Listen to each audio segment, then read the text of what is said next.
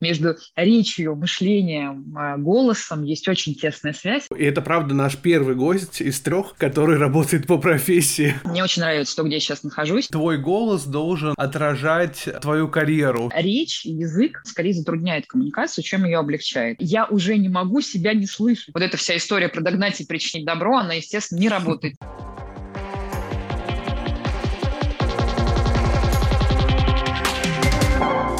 Всем привет! С вами подкаст «Ростелеком. Твой выход», его ведущие Игорь Мостовщиков и Антон Новиков. Каждый выпуск посвящен одной теме, и вместе с гостями-экспертами мы делимся своим опытом, учимся новым навыкам и обсуждаем, как создать свой личный профессиональный бренд. Не забывайте подписываться на нас в Apple Podcast, Яндекс Музыки, Google Podcast, CastBox и ставить оценки, так вы поможете нас найти другим слушателям. Сегодня мы обсуждаем, мне кажется, еще больше неочевидную тему, чем темы нашего прошлого подкаста. Тема связана с голосом и с тем, как превратить это в какой-то мощный инструмент коммуникации особенно при публичных выступлениях. И делаем мы это с Мариной Громовой, тренером и руководителем направления обучения коммерческих сегментов Ростелеком. Марин, привет!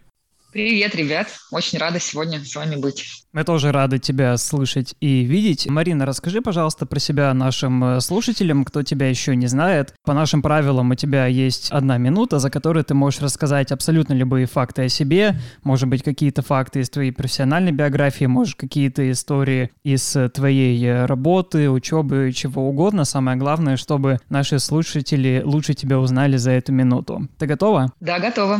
Прекрасно. Марина, твой выход. Ну что ж, поехали. По образованию я организационный психолог, и мне кажется, я такой редкий представитель профессии, который работает исключительно по специальности, потому что вся моя карьера так или иначе была связана с организациями, с развитием сотрудников, команд, руководителей и интересными стратегическими проектами в разрезе именно организационной психологии и ее применения. Я работала на радио, и, в принципе, наверное, вся моя карьера, она была так или иначе связана с TMT-отраслью технологий, медиа, телеком в какой-то момент своей жизни я подумала, что было бы здорово поработать на радио не только руководителем проектов, чем я и занималась, а еще и ведущей. И готовясь к этой роли, я ходила на специальные курсы и вдруг обнаружила, что когда ты занимаешься речью, готовясь к выходу, ты каким-то образом начинаешь немного по-другому мыслить, может быть, более ясно и четко. Это меня очень заинтересовало. Казалось, что между речью, мышлением, а, голосом есть очень тесная связь. С тех пор уже около восьми лет я постоянно плотно интересуюсь темой речи, голоса, мышления и всем, что с этим связано связано. Таким образом, с одной стороны, в общем, я являюсь таким корпоративным а, функционером, который занимается обучением и развитием. С другой стороны, всегда удерживаю внимание отдельно вот эту тему, которая касается речи, голоса и мышления. Расскажи, пожалуйста, может быть, немножко поподробнее о том, как ты пришла в профессию, мы поняли. Как ты уже начала работать после того, как ты закончила психфак. Очень интересное направление, как мне кажется, организационной психологии поскольку и это правда наш первый гость из трех, который работает по профессии. А если брать нас с Игорем, то э, один из пяти человек, э, связанных с подкастом «Твой выход», который работает по профессии. Что это вообще для тебя такое? Чем ты занимаешься? Чем ты занималась раньше? Чем ты занимаешься в Ростелекоме? С удовольствием расскажу об этом. Еще будучи студентом, ну, конечно же, я подрабатывала как и все, но у меня был такой интересный способ подработки. Каким-то невероятным образом в сеть магазинов «Экспедиция» мы продали себя как экспертов по развитию специалистов. Мне тогда было 19 лет. И я придумала для них развивающую бизнес-игру для нескольких магазинов. Для меня до сих пор загадка, как управляющий директор этой сети согласился с нами работать.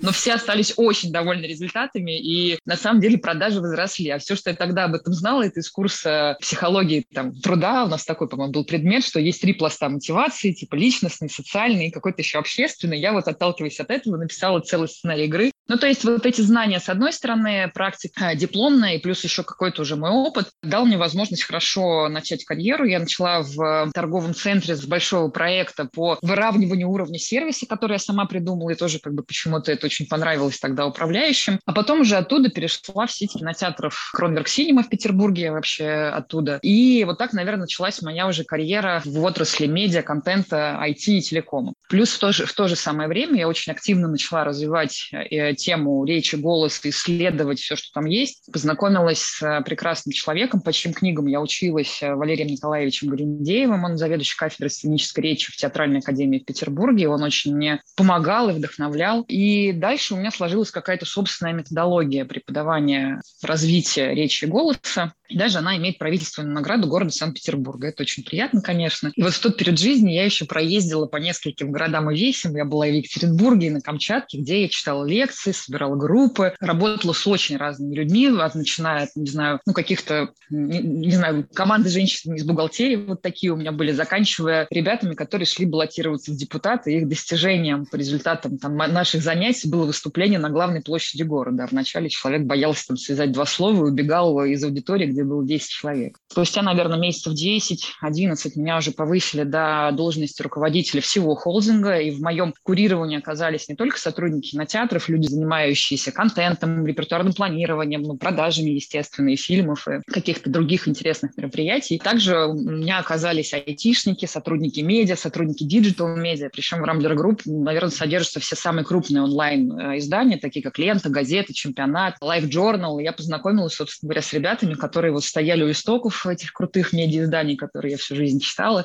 На нескольких конференциях я увидела Катю Барабанову, руководителя департамента управления знаниями Ростелекома, и мне очень понравилось и Катя, и команда, и те проекты, которые они делали, и то, как они об этом рассказывали. Я даже говорила своим коллегам, что если есть вот команда в России в обучении, где хотелось бы поработать, то это как раз команда Кати Барабановой в Ростелекоме, потому что, ну, девочки делают какие-то совершенно инновационные прорывные вещи. И спустя какое-то время мы познакомились с Екатериной, с Ириной Чувакиной, и через некоторое время переговоров, не могу сказать, что это были короткие переговоры, переговоры долгие, я приняла решение прийти сюда, в Ростелеком. И вот сейчас я здесь, и я очень этому рада. И все мои ожидания не только оправдались, а еще и, наверное, превзошлись все эти мои ожидания. И мне очень нравится то, где я сейчас нахожусь. И я занимаюсь развитием всех коммерческих сегментов. Ну, пока что, кроме B2C, в основном это B2B, B2O, B2S, B2G. У тебя произошел такой карьерный скачок, и ты начала руководить сразу несколькими командами, огромным количеством активов у Рамблера. Мы в этом э, убеждаемся, скажем, годом их становится все больше и больше. Можешь рассказать, как-то этот опыт помог тебе в том плане, что ты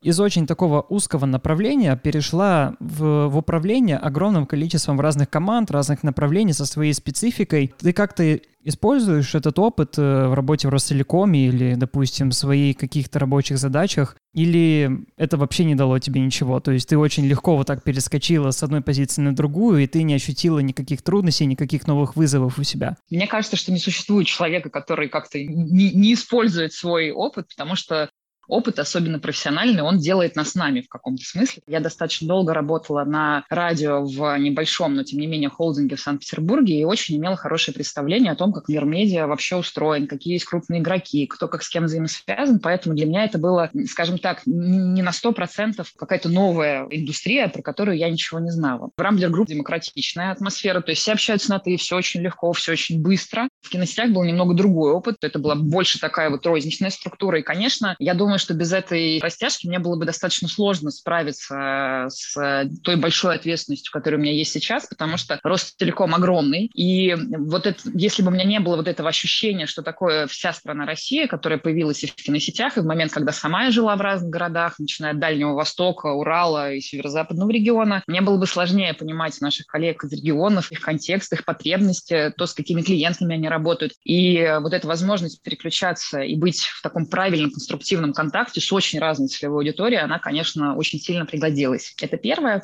А второе, разумеется, работая в диджитале, ты должен постоянно быть в поиске каких-то самых свежих, самых новых решений, идей, иначе ты будешь просто бесполезен и не интересен бизнесу, для которого ты это делаешь. Наша обязанность просто предоставлять лучшие решения, которые есть не только в России, но и в мире. И, конечно, мой прошлый опыт мне в этом очень помог. В ином случае мы бы просто не нашли общего языка ни с моей командой в департаменте управления знаниями, ни с нашими бизнес-заказчиками. Я хотел сказать в самом начале, когда ты рассказывал про Рамблер. Э, это офигенная карьера, правда. Мне кажется, кажется, что для наших слушателей, не только в контуре Ростелека, а вообще, будет очень полезно и было очень полезно это услышать. Ты получаешься таким играющим тренером, который, с одной стороны, получил, я так понимаю, очень классное, хорошее образование, с другой стороны, поработал в сфере, а потом еще и во многом учишь людей э, работать с голосом, и не только с голосом, обучать и так далее. Как ты думаешь, вот это влияет на то, как ты себя чувствуешь не знаю, во время проведения мастер-классов, обучения и так далее, то, что ты с таким хорошим бэкграундом, и то, что ты тренер, тренер имеется в виду обученец, который реально, наверное, познал все, начиная от радио, заканчивая работой в глобальных медиаструктурах. Сильно тебе придает уверенности во время общения с коллегами, общения в рамках мастер-классов и так далее? Ты знаешь, мне сложно сказать, это ли именно, потому что это уже такая важная часть меня. Я не испытываю, наверное, какой-то тревоги или страха перед публичным выступлением, ну, такого страха, который бы меня сковывал, не давал бы мне это делать. Я достаточно комфортно себя чувствую, работая с группой, и с малой группой, и даже с очень большой аудиторией. Наверное, вот 300 человек, это была самая большая аудитория, на которой я выступала в режиме офлайн. Чувствую я себя в этом достаточно спокойно, хотя волнение всегда присутствует, это непреложное правило, просто потому что сам по себе акт коммуникации, особенно публичной коммуникации, здоровая психика воспринимает как не самую безопасную историю. Если там человек волнуется, это совершенно нормально. Более того, именно это волнение позволяет тебе поднять такой достаточно мощный тонус энергии и воодушевления, который очень важен, когда ты работаешь на аудиторию. Потому что, по сути, в начале любой коммуникации именно спикер создает ну, вот эту атмосферу и удерживает фокус внимания аудитории на себе. И дальше уже, если контакт происходит, все проходит мягко и естественно, и тебе не нужно и дальше так до конца выкладываться. Но очень важно, чтобы ты сам был изначально заряжен.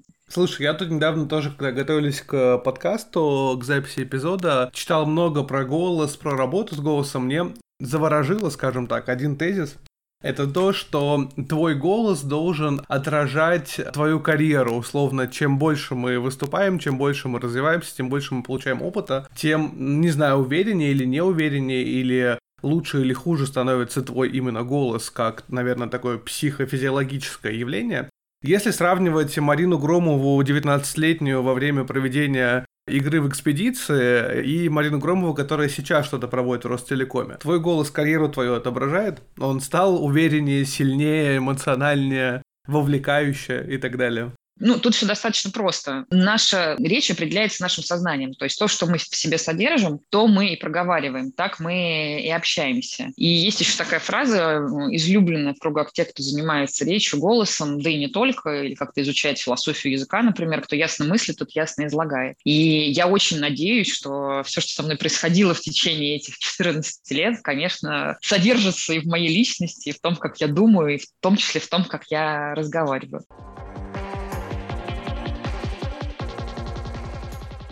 Это очень интересная тема, учитывая, что мы говорим каждый день, но мы про это практически ничего не знаем, и нету никаких ни образовательных курсов, мы в школе этому не учимся, в университете мы этому не учимся. И мы, единственное, что нам остается, мы смотрим на какие-то публичные выступления других людей, и мы восхищаемся, как у человека хорошо получается разговаривать, как он очень красиво формулирует свои мысли. Хотелось бы задать тебе такой, э, возможно, глупый для тебя как профессионального спикера, эксперта в теме вопрос, но все-таки нам с Антоном это очень интересно, думаю, нашим слушателям тоже. Расскажи, пожалуйста, насколько наша речь в действительности влияет на то, что происходит в нашей карьере, в нашей жизни. Понятно, что мы об этом никогда не задумываемся, но очень интересный вопрос, очень хочется вот такую небольшую провокацию сделать. Может ли работа с речью и голосом качественно изменить э, твою жизнь? Или к этому нужно относиться проще и просто развивать это как обычный мета-навык, которым мы пользуемся ежедневно? Стопроцентно может. И скажу вам больше, в любой группе по голосу речи, которую я когда-либо вела, обязательно был какой-то процент э, учеников, которые кардинально меняли свою жизнь, в том числе и в карьерном плане, еще во время обучения. То есть они увольнялись, получали какие-то новые предложения. Но это совершенно не моя заслуга. Это, собственно говоря, заслуга этого самого метанавыка, как ты это назвал. У меня будет ответ на этот вопрос, возможно, не такой простой, как ожидается. Ну, типа, если ты классно разговариваешь, ты умеешь ловко вести переговоры, но на самом деле все гораздо глубже и гораздо интереснее. Во-первых, тот язык, на котором мы разговариваем, на самом деле, вот как вы думаете, какая вообще цель у языка, который мы используем, у языка, у речи? То есть для чего нам это нужно? Какую задачу он решает? Коммуникацию. Обмениваться информацией. Еще варианты? Убеждать других людей, например. Нет, возможно, может, это с физиологией связано, но я не уверен.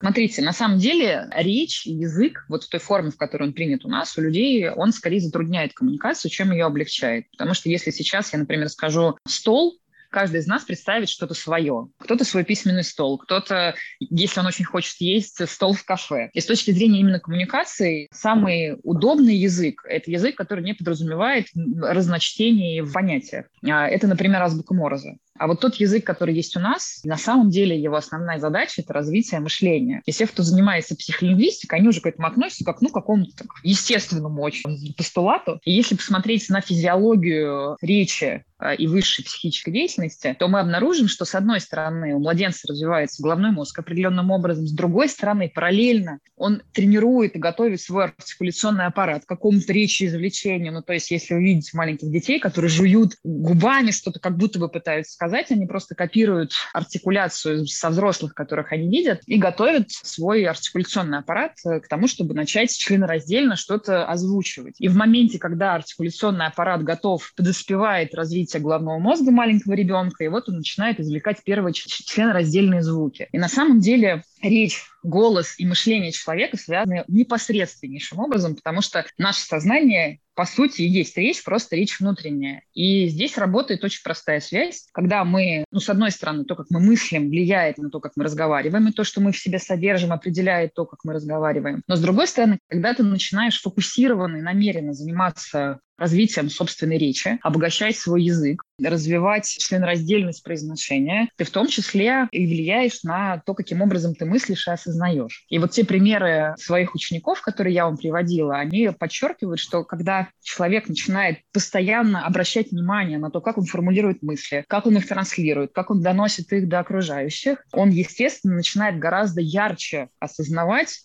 то, что он при этом думает. Но если сказать это более метафоричным языком, я уже не могу себя не слышать. По сути, чем более развитая и богата речь человека, тем большим подспорьем это является для развития его мышления. Есть еще один важный момент. Голос, сам звук голоса, он сам по себе не является, скажем так, целевым физиологическим процессом. Он нам нужен для того, чтобы как раз коммуницировать и выражать какие-то нужные нам смыслы. Если у вас нет необходимости постоянно доносить через именно вот такую вербальную форму то, что вам необходимо, ну, допустим, вы заняты в профессии, которая не подразумевает большого количества общения, естественно, этот навык ну, будет развиваться не с тем темпом, с которым, возможно, хотелось бы, потому что в нашем организме все более чем целесообразно, и организм всегда ищет, на чем бы сэкономить расход энергии. Если он видит, что вам в вашей деятельности не нужно классно, многогранно и многословно общаться, то, естественно, этот навык будет как бы развиваться в таком более спокойном темпе или не развиваться активно. Очень важно намеренно создавать для себя условия, в которых вам классный э, и голос такой сильный, с которым вам комфортно, который вам самим нравится, доставляет и доставляет удовольствие, будет применяться. Это могут быть и публичные выступления, и на каких-то профессиональных конференциях, и не очень. Те, кто занимается ораторским искусством, они вообще говорят, там, любая вечеринка, обязательно берите слово, читайте тост, все, что угодно делайте, потому что в нас все очень целесообразно и развивается то, что вам действительно нужно, и на необходимость развития, чего мы создаем установку. Ну и, конечно, когда ты на этом фокусируешься и понимаешь, что развитие твоей речь, по сути, очень близко и тождественно развитию твоей личности. Для тебя это важно. Поверьте, классная дикция, структурирование предложения будет таким приятным бонусом, но в любой своей практике я никогда ни для одного человека не ставила это целью. Потому что когда у человека есть очень четкое намерение доносить мысль, он все равно это сумеет сделать. И даже если он будет при этом шепелявить или говорить тихо, поверьте, он все равно достигнет того результата, который он ожидает. То есть качественная артикуляция – это очень важно, это очень здорово, но всегда важно помнить о том, для чего вам это нужно, для чего вы это используете. Если эта цель для вас становится ясной, то все остальное под нее собирается просто как плоды дерева растут на его стволе. Вот так. Шикарная аналогия. Мне кажется, это одно из, наверное, ключевых моментов, которые мы вынесем по результатам этого подкаста, что сама по себе дикция и сама по себе э, грамотная, верная артикуляция не всегда равно успешное владение речью, успешная работа с голосом и подобные вещи. Марина, у нас есть в подкасте регулярные рубрики, прям как в радиоэфире, одна из которых э, рубрика «Было-не было». Я тебе быстренько читаю какие-то жизненные ситуации, которые, скорее всего, происходили с тобой или точно происходили с нами, с Игорем и с нашими слушателями. А ты быстро, емко, может быть и нет, отвечаешь, было такое с тобой или нет. Окей. Первое, тебе не нравился твой голос, и ты хотела его изменить. Было. Хотела задать вопрос спикеру, но не смогла, потому что стоял в корм горле от волнения. Не было. Ходила на специальные курсы по дикции, чтобы лучше говорить. Да, это было в рамках обучения меня как радиоведущей. Голос предательски садился в самый неподходящий момент. Да, была, но это было еще до того, как я начала этим заниматься, в период моей тренерской работы в киностях, когда я вела еженедельно по 6-8 часов тренингов каждый день. Специально курила или делала другие специальные упражнения а для того, чтобы голос стал более низким, бархатистым и так далее? Ну нет, ребят, у меня с этим проблем никогда не было, и курить не приходилось. Кстати, это один из самых, мне кажется, популярных советов. Я фанат голоса Алены Долецкой, и она всегда говорит о том, что ее голос как раз-таки только благодаря очень длительной истории с табачной промышленностью. Боялась выйти на сцену, потому что не знала, как э, подготовить для себя микрофонную стойку. Нет, не было. Специально говорила гораздо тише те вещи, которые не хотела, чтобы аудитория услышала. Нет, не было. У тебя были мурашки по коже, когда ты впервые слушала свой голос в записи? Да, было. Это были неприятные мурашки. Аудитория просила повторить, потому что ты не очень хорошо жестикулировала в речи. Нет, не было. У тебя есть слово паразит, от которого ты хочешь давно избавиться. Это скорее не слово, а такие паузы в момент, когда ты формулируешь мысли, типа «а...» И последнее. Тебя не воспринимали на публике, и ты это понимала. И это было потому, что у тебя был слишком молодой голос, и ты не соответствовала образу эксперта. Ну нет, мне всегда давали больше лет, чем мне было на самом деле. Некоторые период моей жизни мне это нравилось, а сейчас что-то не очень. Спасибо. Слушай, если вообще возвращаться к теме голоса. Сам по себе голос, речь, дикция, все, что связано вот с жестикулированием, с передачей информации. Это все-таки психология, физиология или это смесь всего? И здесь важно э, иметь в виду, как там не только твои голосовые аспекты, как у тебя сейчас голос слышится, какие у него данные с точки зрения техники, но и как ты себя чувствуешь эмоционально в этот момент. Смотрите, прежде всего это языковая культура и языковая традиция той группы, к которой мы относимся. Ну, допустим, когда я бывала в Италии, общалась с итальянцами, а я всегда, кстати, в любой стране начинаю приставать к местным жителям и спрашивать, как им на слух русский язык. Мне всегда очень интересно, как он воспринимается. Так вот, люди, живущие в Италии, рассказали мне, что они называют нас Iceman, потому что, он говорит, только русский человек может с одинаково ровным лицом говорить о любви, о жизни, о смерти, о праздниках.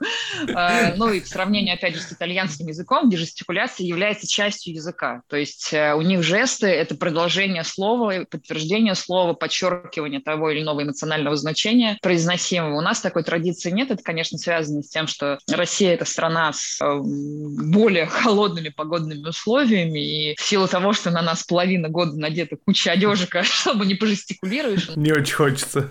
Есть действительно ну, специфика, которая заключается в том, что мы не подкрепляем телом то, что мы говорим. И эта связь у нас более тонкая, чем, например, у тех, кто э, является носителем итальянского языка. А, ну или подобных, там, южных языков. Второй важный пласт – это культуры и традиции региона и семьи. И вот, например, э, мой учитель Валерий Николаевич Глиндеев, он мне рассказывал, что когда уже сейчас к нему приходят студенты, поступающие в ВУЗ, он всегда понимает, из какого они региона. И по, специфи... по специфическому говору, и по тому, как человек вообще разговаривает. Потому что, например, если ребенок растет э, на природе, и мама ему там через поле кричит «Сережа!», иди обедать. И он такой, иду, мам. Ну и представьте, когда ребенок растет в таких условиях, конечно, у него будет мощное дыхание, ничем не скованная гортань, очень свободный такой голос извлечения, особенно если какие-то песенные традиции есть да, в его крае. Ну и сравним это с жителем петербургской коммунальной квартиры, когда ребенок с молодых э, ногтей слышит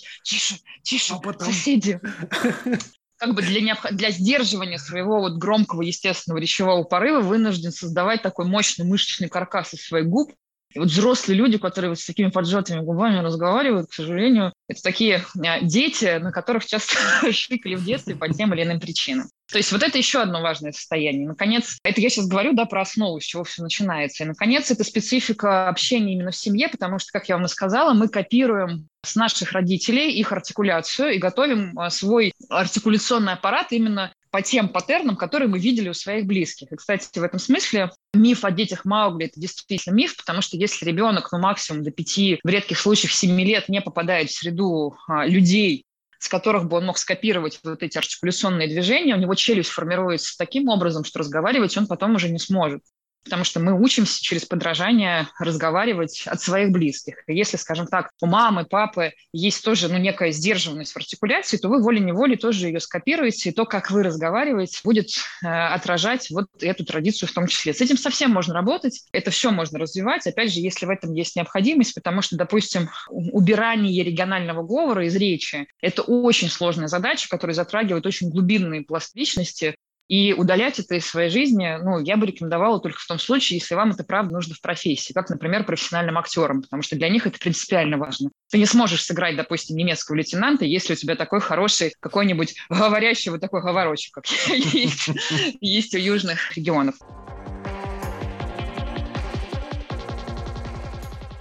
Что касается уже человека взрослого, что влияет на его голос, ну, конечно, и эмоциональное состояние тоже, но здесь можно обмануть и себя, и других. Каким образом? То есть если вы знаете, как с помощью упражнений расслабить тело и настроить его на такой продуктивный лад, убедив, а, что вот та обстановка, в которой вы сейчас будете общаться, спокойная, волноваться не о чем. Это можно сделать за счет снятия напряжения с плечевого пояса, с артикуляционного аппарата. Используя те упражнения, которые я давала, например, на вебинаре проводила в конце года такой мастер-класс по голосу речи, можно прямо оттуда смело все брать. Когда человек наиболее близок к своему естественному звучанию, это очень благотворно влияет на весь его организм, потому что изначально любой человек обладает очень мощным, сильным, красиво вибрирующим, ярко-тембральным голосом. Подтверждение могу вам привести в пример младенца. Он не обладает ни масштабными легкими, ни каким-то простроенным артикуляционным аппаратом, но при этом слышно его очень хорошо, звонко и мощно. Ну, то есть изначально у всех у нас яркий, звучный, сочный голос, Просто со временем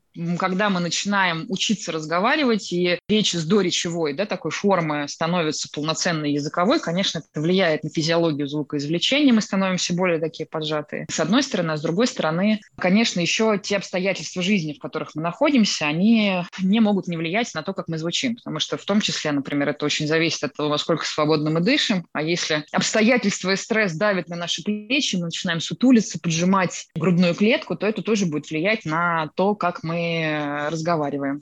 Или, допустим, какая-то вообще привычка дышать более или менее глубоко. Опять же, она у жителей мегаполисов, да, Москвы, Петербурга, Екатеринбурга, других крупных городов. Они дышат не так глубоко, потому что организм пытается защититься от количества большого вредных примесей, витающих в воздухе. Ну, регулирует немного вот объем а, дыхания. Я уверена, что вы замечали, когда вы приезжаете или в лес, или там на берег а, моря или океана, есть ощущение желания дышать полной грудью. Организм как бы начинает так раздышиваться. Это тоже влияет на глубину мощь и силу голоса. Поэтому, наверное, в качестве заключения, что могу сказать?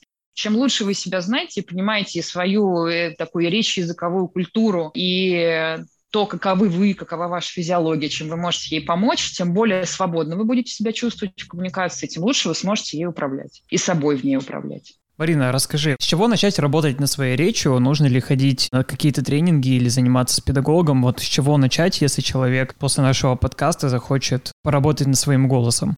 Ну, смотрите, начинать всегда нужно с цели. Как только вы для себя ее сформулируете, станет гораздо яснее, с помощью чего вы сможете этой цели добиться.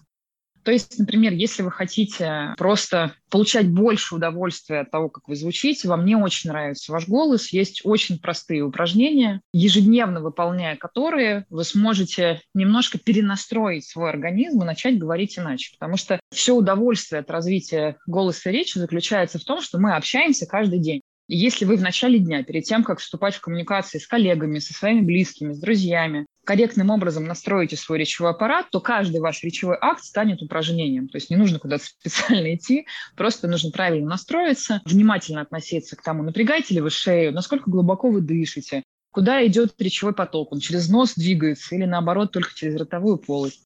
И тогда примерно за 35-45 дней ежедневных занятий, буквально 10-15 минут в начале дня, ну, вы увидите значительные изменения. И второй момент, я бы, конечно, рекомендовала, чтобы полноценно услышать, как вы звучите со стороны, записать себя на профессиональной студии, потому что мы себя слышим так называемым внутренним ухом, то есть для, до нашего головного мозга быстрее за, доходит тот звук, который мы воспринимаем изнутри, Снаружи мы себя слышим только в записи, там, в WhatsApp, в Телеграме, когда мы пишем аудиосообщения, нам это не всегда нравится. Связано с тем, что, конечно, ни на одном, даже очень дорогостоящем телефоне не установлена такая богатая техника, которая была бы способна весь диапазон частот охватить и воспроизвести. А вот как раз на студии с хорошей техникой, с звукоизоляцией, записав несколько текстов, вы сможете себя услышать со стороны, так как вас, скорее всего, слышат окружающие, понять, в какой вы точке сейчас находитесь и к какой точке вы хотите прийти. В интернете легко найти большое очень количество упражнений, выбрать те, которые вам нравятся. Самая главная основа – это фонационное дыхание. Просто любое упражнение, которое направлено на его формирование, оно может быть вами использовано. Вот фонационное дыхание – это база. И более того, если вы в течение месяца каждый день будете делать эти упражнения, то вы рано или поздно начнете уже непроизвольно дышать так, как наиболее благоприятно для речи. Да, это необходимо. Затем это хотя бы минимальная практика на сбрасывание напряжения и развитие артикуляционного аппарата. Это глубокие зевки, очень хорошо расслабляют корень языка, шею, гортань. Это очень важно. Это махи руками для расслабления э, плеч и какие-то простенькие упражнения для развития артикуляции. Но мои самые любимые упражнения – это артикуляционные таблицы, учебник Алферовой по речи. Я давала его, кстати, по-моему, коллегам, когда рассказывала об этом. Ну, вот, собственно, можно даже, по-моему, в таком скачиваемом формате есть в интернете. Ирина Алферова речевой тренинг называется. Книжечка, она маленькая, и там в конце приводятся дикционные таблицы. Там такие сложно сочетаемые звуки, типа гдуб, гдуб, гдоп, гдоп, гдап, гдап, гдеп, гдеп.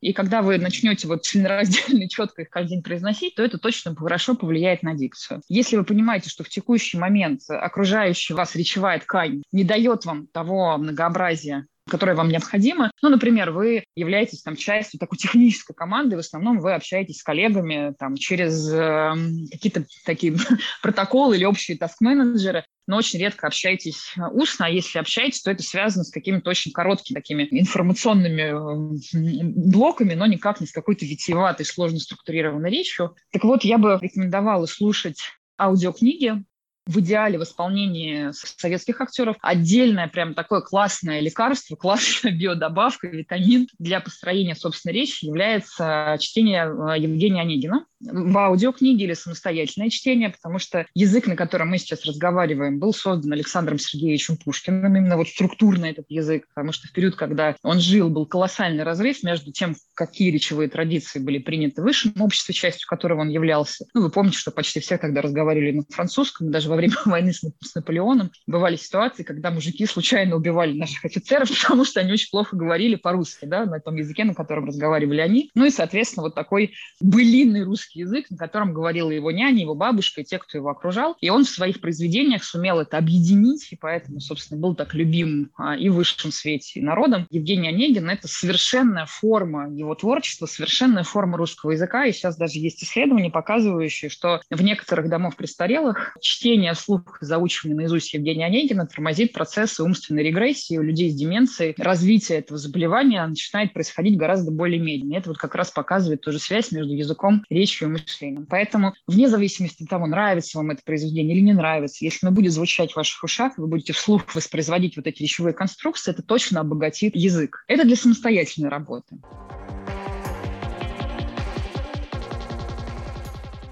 Если вы хотите развивать ораторские навыки публичного выступления, то, конечно, нужна практика. Начните с... И вообще, в принципе, это обязательно делать того, что любое ваше выступление прочитайте в кругу близких вам людей, ну, из серии так, чтобы было понятно моей бабушке, да, как советуют. Затем просто эту группу можно наращивать, добавлять туда лояльных коллег, честно с них брать обратную связь, не обижаться, быть к ним готовым, можно анонимно там просить их что-то заполнить. И видя то, как вас слышат окружающие, это тоже очень хорошее подспорье для развития. И после этого потихонечку наращивать вот эту аудиторию, инициировать свое выступление там, где это возможно, ходить на конференции, просто собирать какие-то встречи. У нас, благо, огромная компания, и всегда можно найти тех, кому будет интересно а, то, о чем ты рассказываешь для того, чтобы всегда спокойно и уверенно себя чувствовать, владение собой, спокойное отношение к тому, как ты звучишь, оно очень поможет. Ну и к нему еще можно добавить просто информацию, практику именно касающихся переговоров. А если среди вас есть те, кто хочет стать профессиональным актером, то я уверена, что любые курсы сценической речи, актерского мастерства вам это обязательно помогут. Ты, мне кажется, покрыла все наши практически, а все наши последующие вопросы, которые касаются того, какие инструменты ты сама применяешь, какие советуешь.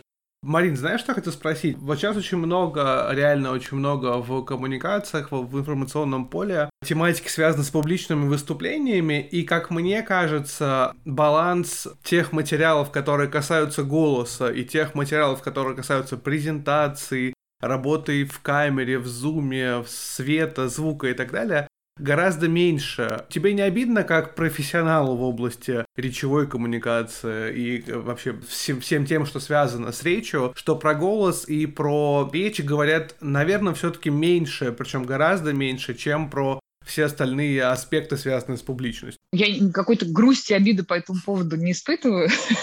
Не знаю почему. Возможно, так как я постоянно этой темой интересуюсь, в моем информационном поле регулярно мне предлагаются разные какие-то программы по а, речи, голосу и всему прочему.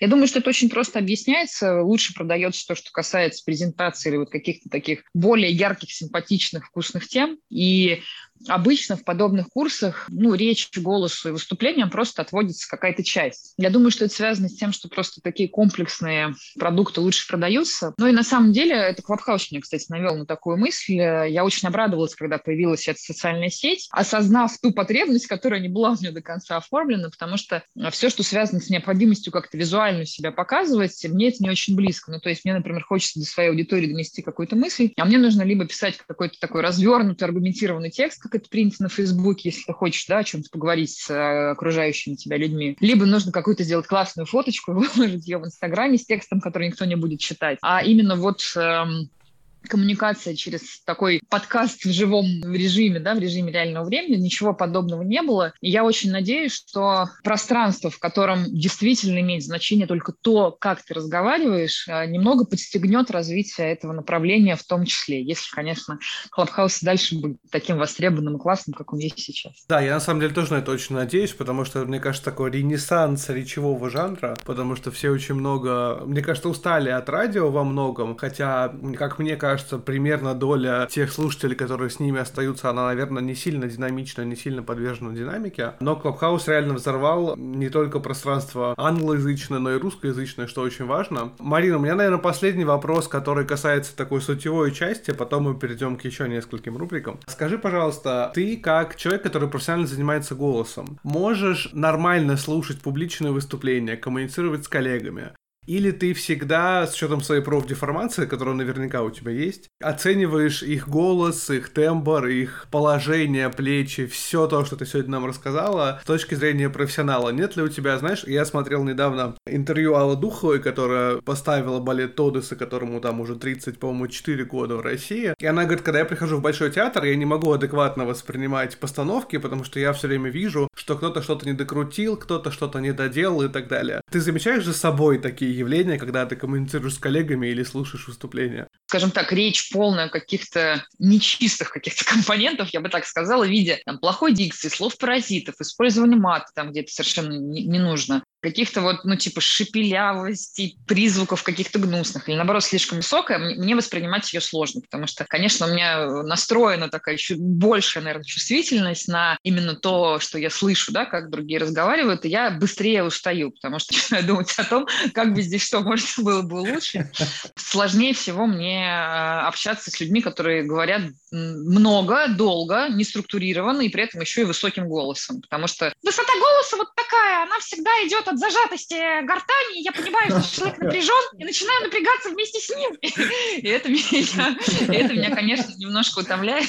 И вы мне, знаете, напомнили вопрос, который мне очень часто задавали после университета, когда я говорила, что я закончила психфак, сразу же мне говорили, а ты можешь что-нибудь про меня рассказать? И меня это ужасно утомляло, потому что это равносильно, как тебе в гости, например, пришел IT-специалист, а ты ему такой, ну, пока я чай делал, можешь коп мой посмотреть, все ли с ним нормально, да, да, надо да, что-нибудь там почистить. Да, потому что, конечно, очень четко эта граница простраивается со временем, когда ты действительно погружаешься в человека, если ты с ним работаешь, даешь обратную связь, строишь ему какую-то траекторию развития или там ну, как ты с ним работаешь, когда ты с ним просто общаешься. Но я, конечно, эти моменты подмечаю. У меня совершенно нет желания приставать к человеку с предложениями, что он может улучшить, потому что человеку может помочь только в том, ну, можно помочь только в случае, если он сам этого хочет и сам на это настроен. Вот эта вся история про догнать и причинить добро, она, естественно, не работает ни в психологии, ни в психофизиологии, ни, конечно же, там в речи тоже. Поэтому, да, на это внимание обращаю. Да, конечно, я начинаю думать, блин, что ж такое с человеком произошло, почему он, будучи, например, таким мощным, статным, а, с большой грудной клеткой, высоким юношей, говорит очень высоким а, при этом голосом, совершенно ну, не гармонично сочетающимся с его внешним видом. И, наверное, еще один момент, который прям всегда меня цепляет, это вот эта самая дисгармония. Ну, то есть, когда я слышу, что голос а, и речь, да, которыми, который человек использует, когда он разговаривает, далеки от естественных для него. Это часто слышно, когда человек говорит неестественно низким голосом или неестественно высоким, и это тоже цепляет мое внимание. Надеюсь, ты не устанешь после записи этого подкаста. Ты уже упомянул, что ты устаешь от неструктурированной и нехорошей речи. И мы с Антоном, надеюсь, тебя не утомили, потому что мы вовсе не профессиональные спикеры. И мы, кстати, хотели задать вопрос, что ты можешь сказать про нашу речь. Но мы Но уже, уже поняли, что ты нас переиграла и уничтожила. В этом плане нам нужно много чего посмотреть, много чего изучить.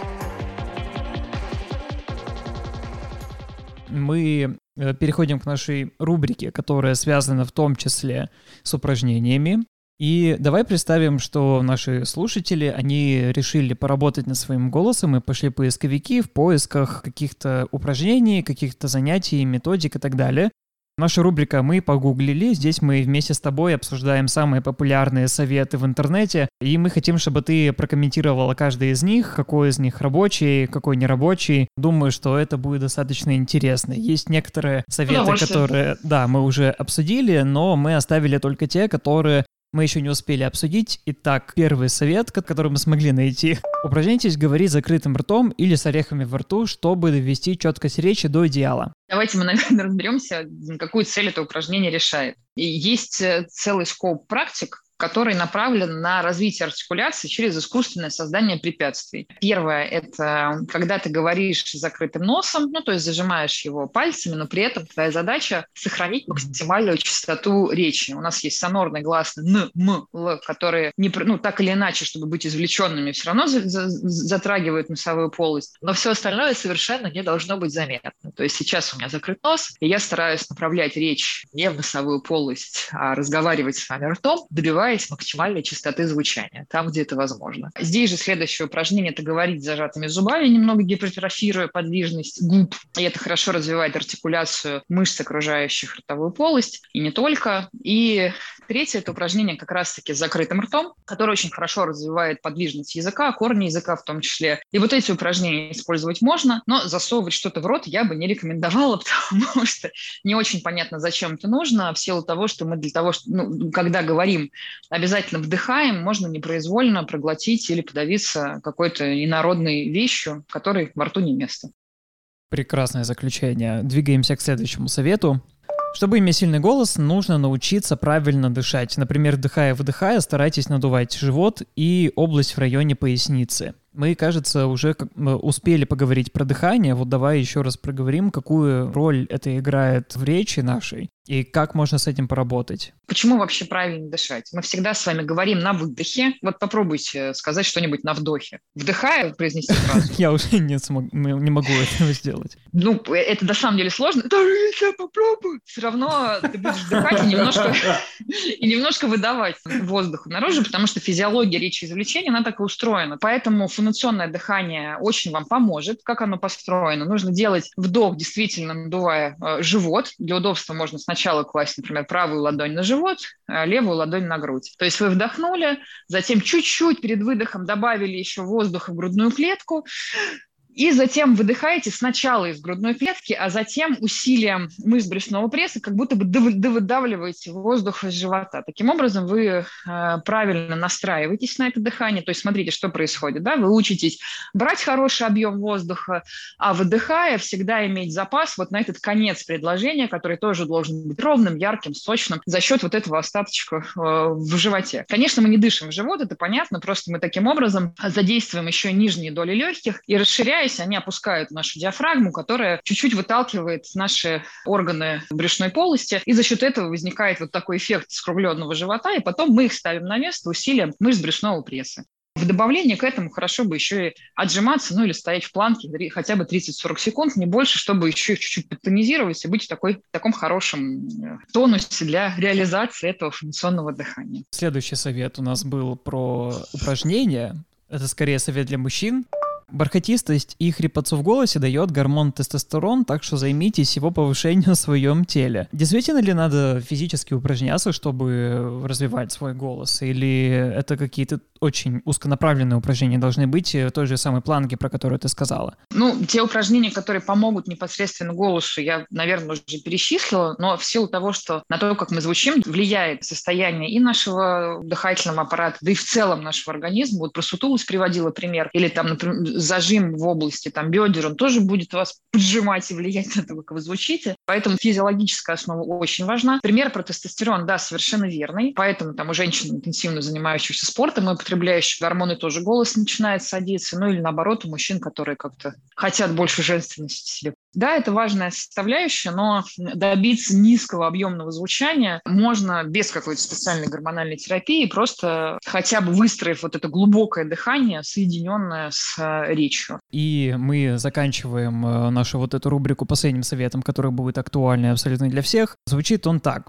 Изучите свой рацион. Перед длинными переговорами или выступлением следует отказаться от определенных напитков и продуктов, которые негативно влияют на голосовые связки. А это перечисляется, какие именно продукты? Не перечисляется, но я, наверное, расскажу свой пример. Я понял, что перед э, Давай. разговорами, перед записью нашего подкаста э, я точно больше не буду пить кофе, потому что перед нашим тестовым э, выпуском я выпил кофе, и я прям понял, что у меня голосовые связки, они как будто стали тяжелее, и мне стало намного сложнее разговаривать.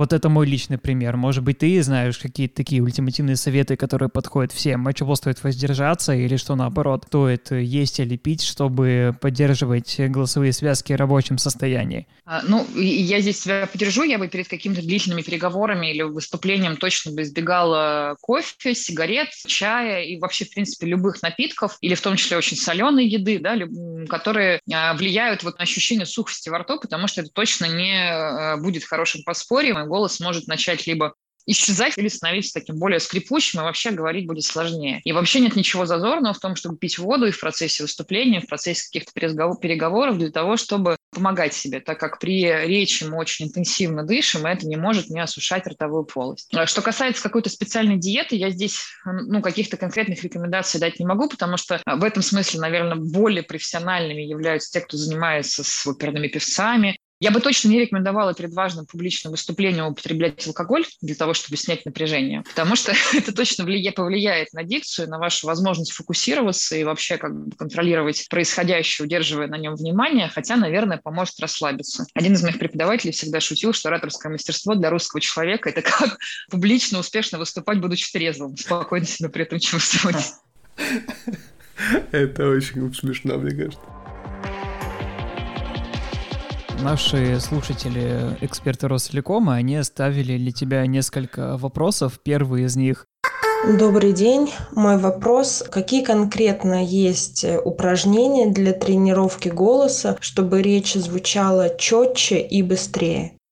Мы уже неоднократно обсуждали, какие упражнения можно сделать. Чтобы подвести вот такой итог э, нашему выпуску, назови, пожалуйста, топ-3 на твой выбор? Ну, это, конечно, функционное дыхание, речь с препятствиями, и вы можете практиковать это в любую секунду. И это дикционные таблицы. Это вообще моя любовь, они очень преобразили мою речь, потому что когда тебе удается четко произнести вот эти какие-то безумные совершенно звукосочетания, типа чвун, лумун, чвон, лумон, чван, ламан, еще четко это делать, читая туда-обратно, потом тебе вообще никакая естественная речь ни почем. Поэтому дыхание, чтение с препятствиями для развития артикуляционного аппарата и дикционные таблички скачиваете, Алферова находите, распечатываете. Если каждый день будете читать, еще в идеале это делать с мячиком. Ну, перебрасывать его просто из рук в руку, обычный желтый теннисный мяч, для того, чтобы, помня о том, что в традиции русского человека нет а, практики использования тела в речи, себе немножко в этом смысле помочь, и эти связи простроить между тем, как мы говорим и как мы телом а, в этом помогаем. И вот, собственно, точно вы преуспеете. Спустя 3-4 недели ежедневных практик, я гарантирую, услышите комплименты от окружающих, что ваш голос стал звучать как-то иначе. Прекрасно. И последний вопрос на сегодня. Добрый день. Подскажите, пожалуйста, как при выступлении при волнении убрать дребезжание голоса и как справляться с прерыванием дыхания а, во время выступления. Спасибо. Есть э, очень хорошее простое упражнение дыхательное, которое помогает снять волнение дыхания по квадрату. Когда вы делаете вдох, считаете раз, два, три, четыре на вдохе, затем паузу раз, два, три, четыре считаете, затем выдох раз, два, три, четыре про себя считаете, опять пауза, представляя себе при этом квадрат и как вы дыханием по нему двигаетесь, рисуя его стороны. Это упражнение в том числе используется для людей, у которых есть панические атаки, чтобы немножко их привести в чувство. И вот в моей практике были случаи, когда это очень помогало. Это первое. Второе, перед выступлением станьте где-то в туалете или за кулисами или в каком-то помещении, где вы сможете остаться один на один с собой, и просто выполните несколько таких свободных, расслабленных махов руками вперед и назад для того, чтобы снять напряжение с плечевого пояса, потому что, опять же, наша культурная традиция предполагает копление стресса именно в плечах, и когда вы с расправленными, расслабленными плечами куда-то идете, вы таким образом своему организму транслируете, что здесь все хорошо, здесь безопасно, ты можешь быть открытым, ты можешь быть и напряженным, и это очень хорошо помогает помогает. Ну и, наконец, самое главное, вы должны очень четко себе дать ответ на вопрос, для чего вы это делаете, какую мысль вы хотите до аудитории донести. И если это будет хорошо сформулировано, вы очень четко будете это понимать. У вас будет ясная структура, вот за счет чего вы людей к этой мысли приведете, даже если вы забудете слова, собьетесь, начнете задыхаться. Ничего страшного, вам очень важно удерживать фокус внимания на том смысле, который вы переносите и, точнее, который вы доносите. Потому что голос – это всего лишь оболочка смысла, то есть он не сам по себе нам нужен, он нам нужен для того, чтобы мы транслировали то, что нам важно транслировать, свое состояние, свою идею, свою какую-то мысль. И когда эта идея для вас очень ясная, и вы четко понимаете, что вы этой аудитории рассказываете, даже какие-то возможные дефекты речи не удержат вас от того, чтобы эту мысль донести. Это лучшее завершение, мне кажется, нашего сегодняшнего разговора. Марина, мне кажется, главный вообще тезис, который все мы должны вынести э, по результатам общения на тему голоса. Спасибо тебе большое, было безумно интересно. Очень круто, Марин, что ты работаешь у нас. И я очень рад за коллег, которые с тобой работают вместе и в ДУЗе, и в корп-сегменте, и где только угодно. Спасибо тебе большое. Спасибо и вам большое, что пригласили. Я буду очень счастлива, если хотя бы даже одному человеку то, что мы сегодня здесь обсуждали, пригодится, будет полезно. если кто-то из наших, из наших слушателей после этого радостно скажет сам себе, у меня есть голос, мне он очень нравится, он мой друг, и он э, мне будет только помогать в достижении всего того, чего я хочу. Да, это замечательно. Спасибо еще раз. Большое спасибо. Уверен, что очень многие наши слушатели поняли, что работать на голосом это так же важно, даже если вы не планируете заниматься публичными выступлениями, но это в целом очень такой крутой навык, который стоит прокачивать каждый день. Это подкаст «Твой выход», где мы развиваем полезные навыки для личного бренда. Сегодня с нами была Марина Громова, тренер, руководитель направления обучения коммерческих сегментов Ростелекома. Сохраненки от Марины вы найдете в описании этого выпуска. Ставьте нам оценки и пишите отзывы в Apple Podcast, подписывайтесь на нас в Яндекс Музыке и делитесь этим выпуском с друзьями. Спасибо, что слушаете нас и остаемся на связи. Задать вопрос нашему следующему спикеру и узнавать новые о публичных выступлениях и личном бренде можно в телеграм-канале Эксперты Ростелекома. Делитесь обратной связью, улучшайте подкаст вместе с нами. Ждем ваших сообщений на экспертсобакарти.ру. С вами был Антон Новиков и Игорь Мостовщиков. Мы проект менеджеры в HR Ростелекома. До встречи в следующем выпуске. Пока.